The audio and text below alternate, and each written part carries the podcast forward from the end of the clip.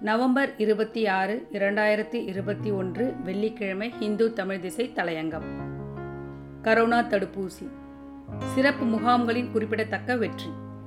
கடந்த செப்டம்பர் பன்னிரெண்டில் தொடங்கப்பட்ட கரோனா தடுப்பூசி சிறப்பு முகாம்கள் இதுவரை பதினோரு முறை நடத்தப்பட்டுள்ளன. சென்னை கோவை கிருஷ்ணகிரி போன்ற தொழிலக பகுதிகளில் பெருமளவில் தடுப்பூசிகள் போடப்பட்டுள்ளன. மற்ற மாநில தொழிலாளர்களும் தமிழ்நாட்டின் மற்ற மாவட்ட தொழிலாளர்களும் வசிக்கும் இந்த பகுதிகளில் தடுப்பூசிகள் போடப்படுவதில் எடுத்துக்கொள்ளப்பட்டுள்ள கவனம் பாராட்டுக்குரியது. தவிர சில மாவட்டங்களில் அதிக அளவில் தடுப்பூசி போடப்பட்டுள்ள கிராமப்புற பகுதிகளில் விடுபட்டவர்களை வீடு வீடாக சென்று சுகாதார பணியாளர்கள் சிறப்பு முகாம்களுக்கு அழைத்து வர தொடங்கியுள்ளனர்.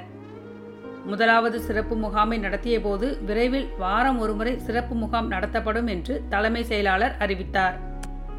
ஆனால் தடுப்பூசி பற்றாக்குறை காரணமாக இரண்டாவது முகாமிலேயே தடுப்பூசி மையங்களின் எண்ணிக்கை பாதியாக குறைக்கப்பட்டது.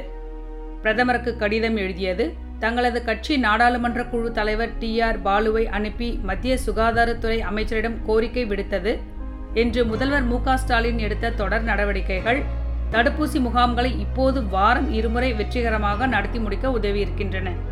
இவ்விஷயத்தில் மாநில அரசின் கோரிக்கையை ஏற்றுக்கொண்ட மத்திய அரசும் பாராட்டுக்குரியது.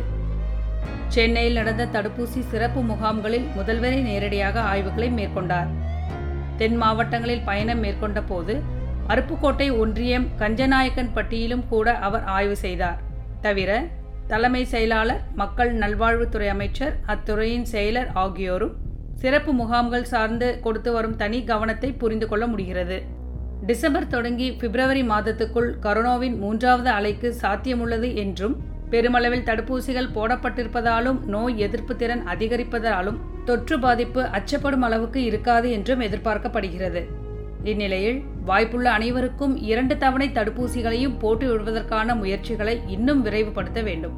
தட்டுப்பாடின்றி தடுப்பூசிகள் கிடைக்க தொடங்கிவிட்ட பிறகு கரோனா மீதான அச்சம் சற்றே குறைந்திருக்கிறது. ஆனாலும் தடுப்பூசி போட்டுக்கொள்வதற்கு தயங்குபவர்கள் இன்னும் இருக்கவே செய்கிறார்கள். சிற்சில இடங்களில் சமய நம்பிக்கைகளும் அதற்கு காரணமாக இருக்கின்றன. பேருந்து நிலையங்கள் பூங்காக்கள் என்று பொது இடங்களில் நடத்தப்படும் தடுப்பூசி முகாம்கள் அனைத்து சமய வழிபாட்டிடங்களையும் நோக்கியும் நகர வேண்டிய தேவையுள்ளது. இதற்கிடையே தடுப்பூசி போட்டுக்கொள்ள கட்டாயப்படுத்தக்கூடாது என்ற அலோபதி மருத்துவத்தையும் தடுப்பூசிகளையும் சந்தேகிக்கும் குறுங்குழுக்கள் வலிந்து பேச ஆரம்பித்திருக்கின்றன. சமூக ஊடகங்களை அதற்கான வாய்ப்பாகவும் பயன்படுத்திக் கொள்கின்றன. தடுப்பூசி போட்டுக்கொள்வதன் அவசியம் குறித்த விழிப்புணர்வு பிரச்சாரங்களுக்கான தேவை இன்னமும் கூட குறைந்துவிடவில்லை என்பதை அரசு கவனத்தில் கொள்ள வேண்டும். இந்த நாள் நம் அனைவருக்கும் இனிய நாளாக அமைய வாழ்த்துக்கள்.